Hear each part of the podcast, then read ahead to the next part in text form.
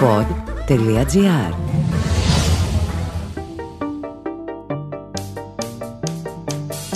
Ακούτε το Home Studio με τον Δημήτρη Μπάρμπα. Αν ακούτε αυτό το podcast φρέσκο φρέσκο, σημαίνει ότι ετοιμάζεστε κι εσείς για το Πάσχα. Μεγάλη Παρασκευή σήμερα και το θέμα μας προφανώς και είναι εμπνευσμένο από την ημέρα και την περίοδο που διανύουμε. Η ιστορία των παθών του Χριστού, πέρα από εκκίνηση ποικίλων θρησκευτικών παραδόσεων και ασφαλώς αναπόσπαστο κομμάτι μιας βυζαντινής παράδοσης, που σύμφωνα με πολλούς μάλιστα κληροδοτείται στην σημερινή μας πραγματικότητα, κατάφερε να γεννήσει και άπειρα παράλληλα καλλιτεχνικά δημιουργήματα.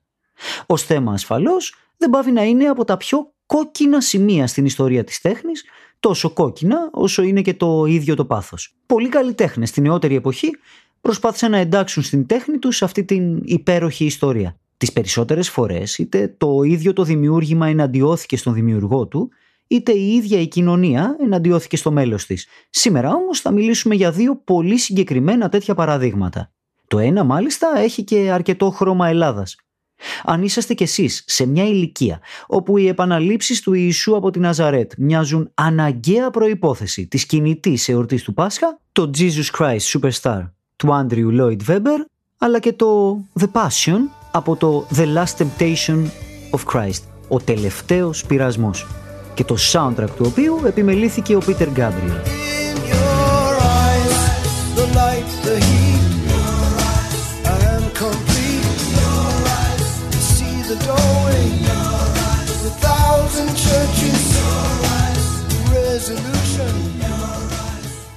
Πάμε να ξεκινήσουμε από το δεύτερο.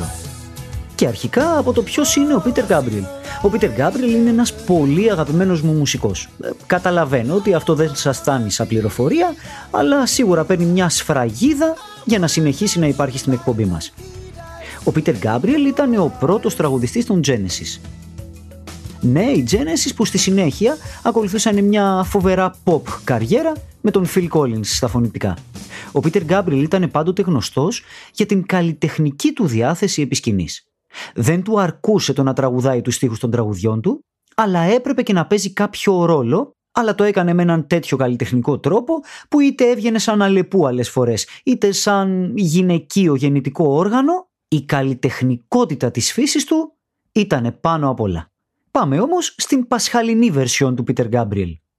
Κάποια στιγμή ο Μάρτιν Σκορσέζε, αυτός ο φανταστικός σκηνοθέτης, αποφάσισε να κάνει ταινία τον τελευταίο πειρασμό του Νίκου Καζαντζάκη.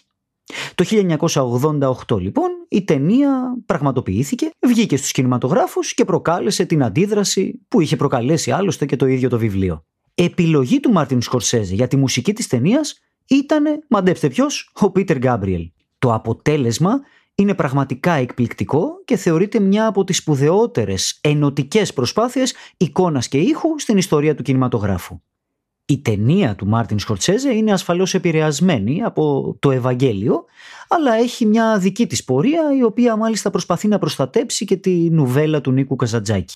Η ταινία δέχτηκε αρκετά θετικές κριτικές, αλλά ασφαλώς είχε και τις αντιδράσεις της από τους θρησκευτικούς ηγέτες. Αυτό βέβαια δεν απαγόρεψε στον Σκορτσέζε να λάβει μια υποψηφιότητα για καλύτερο σκηνοθέτη της χρονιάς, εκείνη τη χρονιά στα Όσκαρ. Πλάι-πλάι με τον Σκορτσέζε όμως, ο Πίτερ Γκάμπριελ είχε και εκείνος μια υποψηφιότητα για χρυσή σφαίρα καλύτερου soundtrack της χρονιάς. Ο τελευταίος πειρασμός θεωρείται ένα επικό θρησκευτικό δράμα, το οποίο μάλιστα έχει την παρουσία μέσα του William Dafoe, του Harvey Keitel και κοιτάξτε να δείτε τώρα πώς δένουν τα πράγματα με τα μουσικά μας και του David Bowie. So you are the king of the Jews. Well, you are Jesus of Nazareth, aren't you? Yes, I am.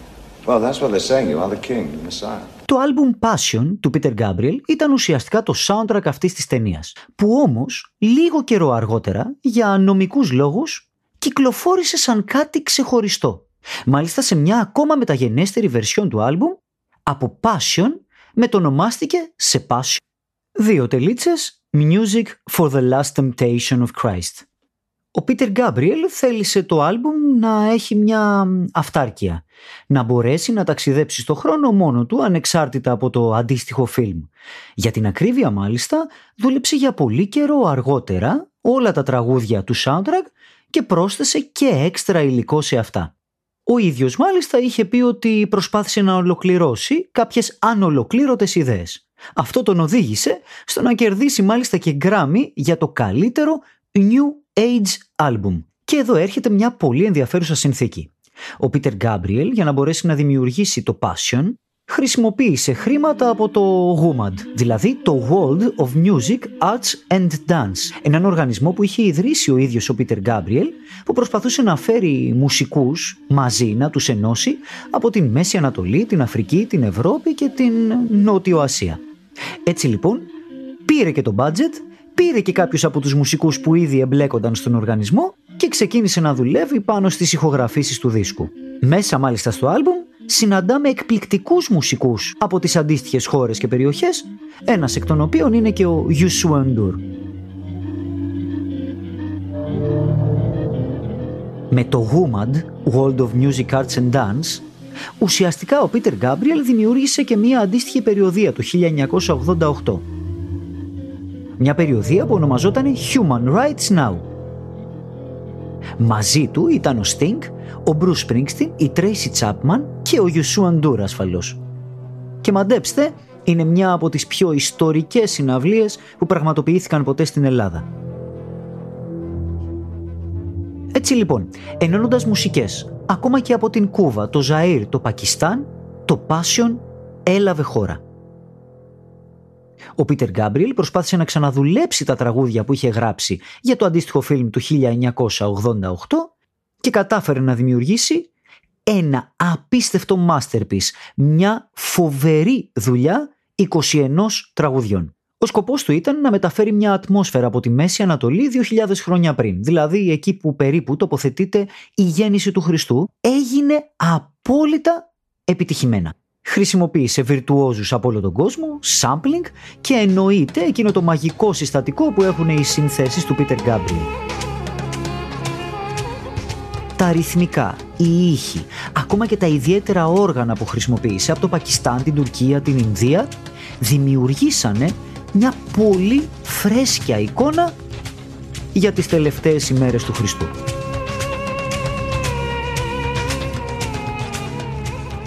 Το Passion είναι ουσιαστικά ένας instrumental δίσκος, δηλαδή χωρίς ε, φωνητικά. Παρ' όλα αυτά, πολύ επιλεκτικά μέσα στο δίσκο υπάρχουν κάποιες φωνές. Ίσως η αγαπημένη μου τέτοια στιγμή μέσα στο δίσκο είναι στο A Different Drum και μάλιστα στο 1,5 λεπτό αυτού όταν ο Πίτερ Γκάμπριελ ξαναπέρνει το μικρόφωνο και μας θυμίζει μερικά στοιχεία από εκείνη την παλιά καλλιτεχνική του προσωπικότητα με τους Genesis.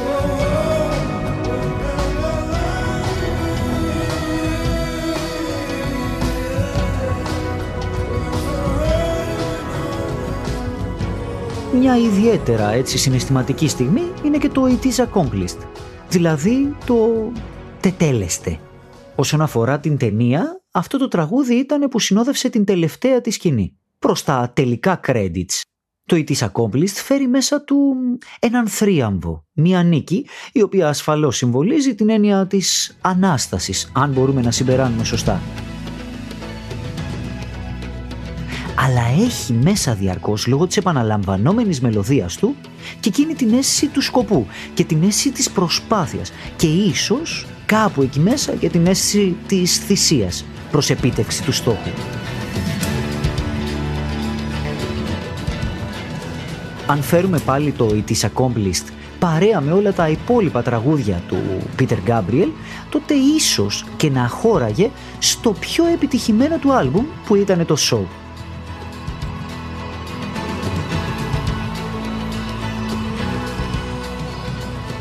Το Passion, Music from the Last Temptation of Christ, ήταν ουσιαστικά και ο επίλογος μιας ολόκληρης εποχής για τον Peter Gabriel που προσπαθούσε να βρει την δικιά του φωνή μετά τους Genesis.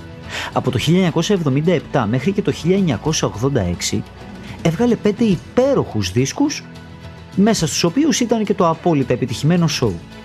Με το Passion όμως κατάφερε και πήγε τα πράγματα ένα βήμα παραπέρα. Ακούμπησε την έθνη μουσική και κατάφερε να την χαλιναγωγήσει μέσα μάλιστα από ένα πρίσμα ενός θέματος που ήξερε ότι μπορεί να τον καταστρέψει καλλιτεχνικά.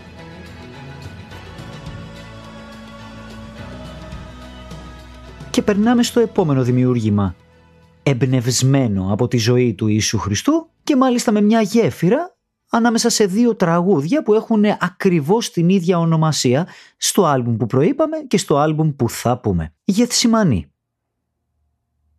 Ήταν ο τόπος στον οποίο συνελήφθη ο Χριστός. Εκεί που του δόθηκε εκείνο το φιλί από τον Ιούδα. Μέσα στο Jesus Christ Superstar για το οποίο θα μιλήσουμε και στους στίχους του Γεθσιμανή υπάρχει το εξής.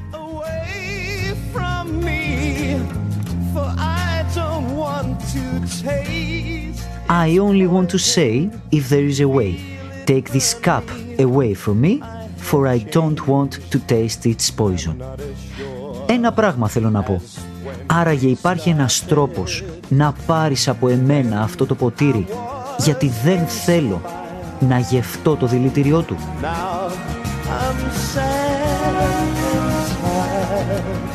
Στο Καταλουκάν λοιπόν Ευαγγέλιο, στο 22ο κεφάλαιο, 42ο στίχο, λέει ο Χριστός «Πάτερ, εάν θέλεις να απομακρύνεις το ποτήριον τούτο απ' εμού, πλην ουχή το θέλημά μου, αλλά το σον ας γίνει».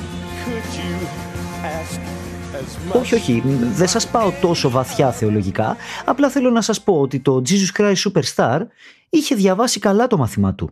Το είχε διαβάσει τόσο καλά που ήξερε πότε και πώς θα προκαλέσει. Ο Άντριου Λόιτ Βέμπερ που έγραψε τη μουσική και ο Τιμ Ράις που έγραψε τους στίχους βρίσκονταν λίγο μετά το 20ο έτος της ηλικίας τους. Συλλάβανε λοιπόν την ιδέα για ένα θεατρικό βασισμένο στις τελευταίες ημέρες του Χριστού. Κανένας όμως δεν ήθελε να το χρηματοδοτήσει για ευνόητους λόγους, οπότε οι δύο συνεργάτες αποφάσισαν να το πάνε πιο στουντιακά. Έτσι λοιπόν παίρνουν όλο το λεξιλόγιο που είχαν από την 70s rock σκηνή, παίρνουν και μια απίστευτη φωνή όπως ήταν αυτή του Ian Gillan που ήταν ήδη πετυχημένος με τους Deep Purple και γένετο Jesus Christ Superstar.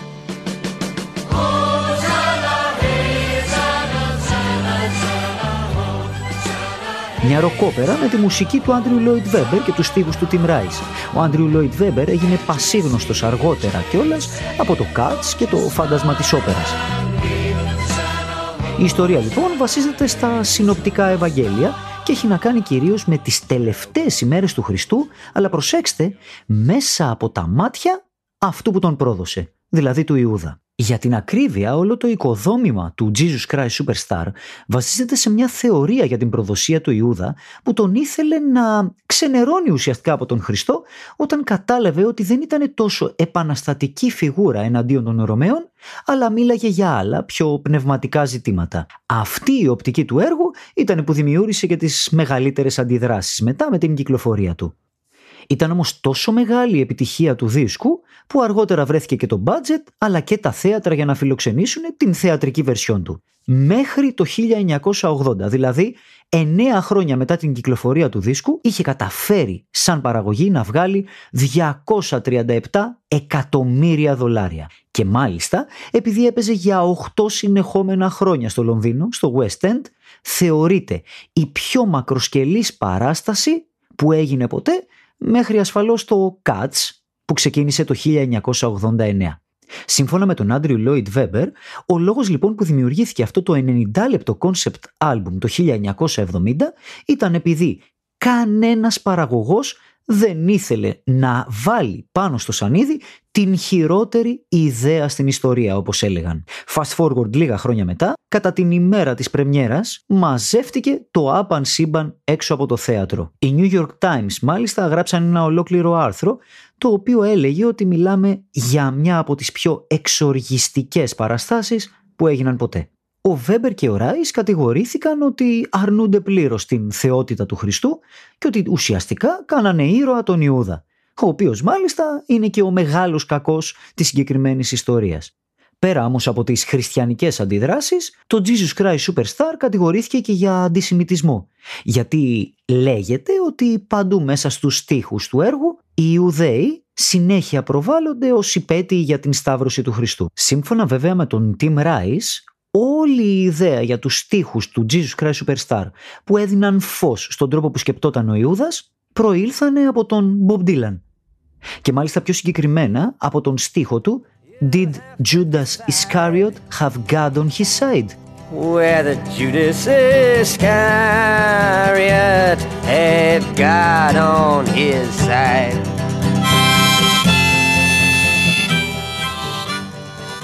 Είχε ο Ιούδας ο Ισκαριώτης τον Θεό με το πλευρό του; Από το τραγούδι του 1964 With God on Our Side. Για τις ηχογραφήσεις του δίσκου, ο οποίος προφανώς και το 1983 απαγορεύτηκε από το BBC ως βλάσφημος, ο Άντριου Λόιτ Βέμπερ προσπάθησε να βρει τους μεγαλύτερους rock stars της εποχής ή τουλάχιστον αυτούς που θα μπορούσαν να μιμηθούν με τον καλύτερο δυνατό τρόπο όλη αυτή τη rock αισθητική των 70s, των αρχών της δεκαετίας δηλαδή. Και εκεί είναι που εμπλέκεται ο Ιαν Γκίλαν των Deep Purple. Ήδη πλούσιος, επιτυχημένος και superstar ο ίδιος, το φθινόπωρο του 1970 ο Γκίλαν ήταν ήδη στα charts ως frontman των Deep Purple με το τραγούδι Black Knight που ήταν μέσα στο άλμπουμ In Rock. Έτσι λοιπόν βρέθηκε απέναντι σε ένα εκπληκτικό πλάσμα όπως ήταν η Yvonne Elliman που έπαιζε την Μαρία τη Μαγδαληνή. Και αφού αναφέραμε τη Μαρία τη Μαγδαληνή και την Ιβόν Έλιμαν, για πάμε στο βασικότερο μήλον της έρηδος που υπήρχε σε όλο το άλμπουμ. Προφανώς και ένα κόκκινο πανί ερετικότητας είναι η σχέση που είχε ο Ιησούς με τη Μαρία τη Μαγδαληνή. Σύμφωνα με το ίδιο το Ευαγγέλιο, η Μαρία η Μαγδαληνή άνοικε στον ευρύτερο κύκλο των μαθητριών του Χριστού. Ναι, ο Χριστός είχε και γυναίκες μαθήτριες, απλά δεν ανήκανε στον πολύ στενό κύκλο των 12 μαθητών που τον ακολουθούσαν παντού. Η Μαρία η Μαγδαληνή, μάλιστα, σύμφωνα με τα Ευαγγέλια, ήταν μία από τις γυναίκες που βρέθηκε μπροστά στη σταύρωση του Χριστού. Πάμε τώρα στο Jesus Christ Superstar. Μέσα σε δύο τραγούδια, στο Everything's Alright και στο I Don't Know How to Love Him, ο Άντριου Λόιτ Βέμπερ και ο Tim Rice αφήνουν να εννοηθεί κάτι που υπάρχει στις μαύρες σελίδες της χριστιανικής ιστορίας και μάλιστα αναφέρεται σε κάποια από τα απόκριφα Ευαγγέλια. Δηλαδή, μια λογοτεχνική προσέγγιση της σχέσης του Χριστού με τη Μαρία τη Μαγδαληνή που αφήνουν να εννοηθεί και μια ερωτική διάθεση.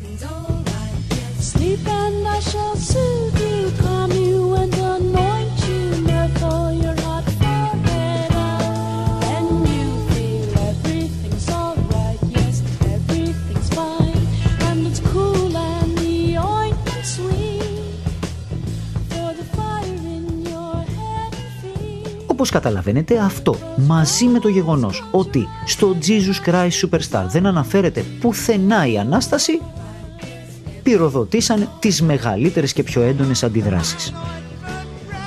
Το I don't know how to love him, δεν ξέρω πώς πρέπει να τον αγαπήσω, είναι ένα από τα πιο όμορφα τραγούδια της δεκαετίας του 70 και αυτό είναι μια καθαρά προσωπική άποψη. Μέσα στο συγκεκριμένο τραγούδι, η Μαρία η Μαγδαληνή προσπαθεί να περιγράψει τον τρόπο με τον οποίο αισθάνεται για τον Χριστό. Δεν μπορεί να συλλάβει ακριβώς ποια είναι τα συναισθήματα που οφείλει να έχει για τον Χριστό.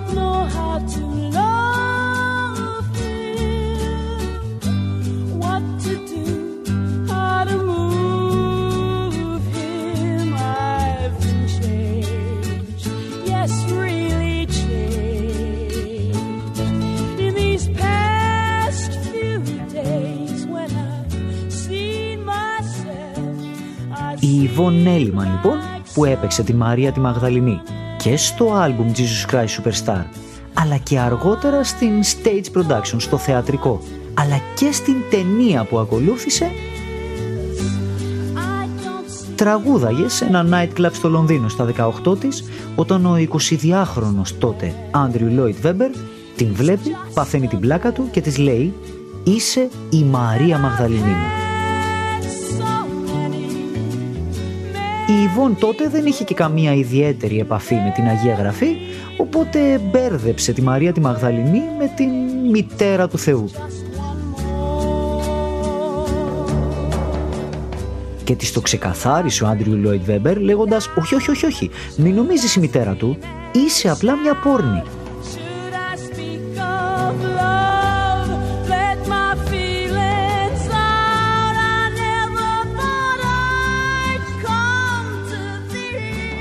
Και εδώ θα κάνουμε μια θεολογική διόρθωση στο Jesus Christ Superstar, καθώς πάρα πολλές φορές η Μαρία η Μαγδαληνή ταυτίζεται με την άλλη γυναίκα πόρνη που υπάρχει στο Ευαγγέλιο. Εκείνη η γυναίκα ήταν ε, αυτή που σκούπισε τα πόδια του Χριστού με τα μαλλιά της, ζητώντας να τη συγχωρήσει. Η Μαρία η Μαγδαληνή, όπως προείπαμε, ήταν μία από τις μαθήτριες του Χριστού, από τον ευρύτερο κύκλο γενικά των μαθητών του. Σύμφωνα με τους κριτικούς της εποχής, το Jesus Christ Superstar ήρθε να συμπληρώσει δύο ημιτελείς προσπάθειες του παρελθόντος του. Δηλαδή, το Tommy, τον Who και το Hair, ένα άλλο musical βασισμένο σε αυτή την 70s αισθητική. Παρόλες τις ποικίλες αντιδράσεις από τις θρησκευτικές οργανώσεις, πάρα πολλοί νέοι εκείνης της εποχής άκουσαν και έμαθαν πράγματα για τον Χριστό για πρώτη φορά στη ζωή τους. Κάποιοι μάλιστα ανοιχτόμυαλοι θεολόγοι και κληρικοί εκείνης της εποχής χρησιμοποίησαν τον Jesus Christ Superstar για να έρθουν σε επαφή με την νεολαία. Το 1973 μάλιστα το άλμπουμ έφτασε να γίνει και ταινία η οποία σκηνοθετήθηκε από τον Norman Jewison. Τον ρόλο του Χριστού και τον αντίστοιχο ρόλο δηλαδή που έπαιξε ο Ιαν Γκίλαν ενσάρκωσε προσέξτε το ρήμα, ενσάρκωσε ο Dead Neely. Το απόλυτο ίσως φωνητικό highlight σε όλο το δίσκο είναι εκείνη η στριγγυλιά στο Γεθσιμανί.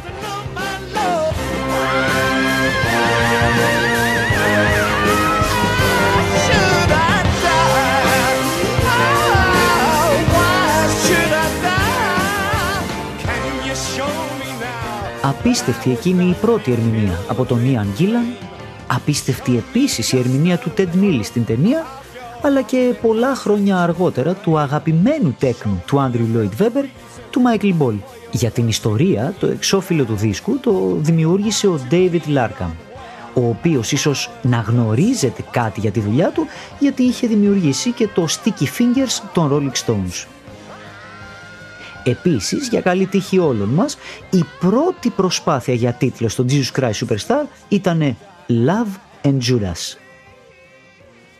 Και έτσι, σαν κερασάκι των πληροφοριών για τον Jesus Christ Superstar, να πούμε ότι σε μία από τις πολλές μετεσαρκώσεις του, το 1996, ηχογράφησε τον ρόλο του Ιούδα ο Alice Κούπερ, ενώ ο ίδιος κατάφερε να παίξει επισκηνή στον Ηρώδη το 2018 σε μία live version του Jesus Christ Superstar για το NBC. Εκεί τον Χριστό έπαιξε ο John Legend. So you are the Christ, you're the great Jesus Christ. Divine. Change my water into wine. That's all you need do, and I know it's all true. Come on, King of the Jews. Jesus, you just won't believe. Ήτανε το home studio με τον Δημήτρη Μπάρμπα. Ένα πασχαλινό επεισόδιο γεμάτο πάθος. Μην ξεχνάτε να ακολουθείτε στα social media εμένα ως mrmusic.gr αλλά και το pod.gr που φιλοξενεί και κάνει παραγωγή στο home studio. Δεν ξεχνάμε subscribe σε όποιο streaming service ακούτε αυτό το podcast και καμπανάκι για να μην χάνετε εκπομπή κάθε δεύτερη Παρασκευή μέχρι το επόμενο μεταπασχαλινό επεισόδιό μας, είτε μεταξύ μας, είτε με κάποιον καλεσμένο ανάμεσά μας, καλές ακροάσεις!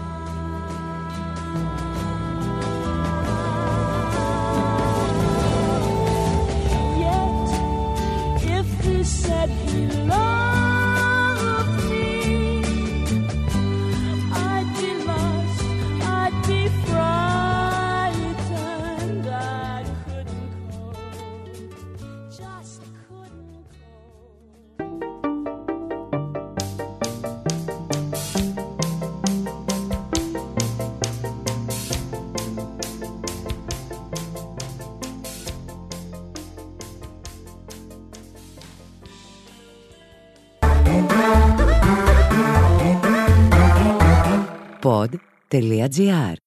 Το καλό να ακούγεται.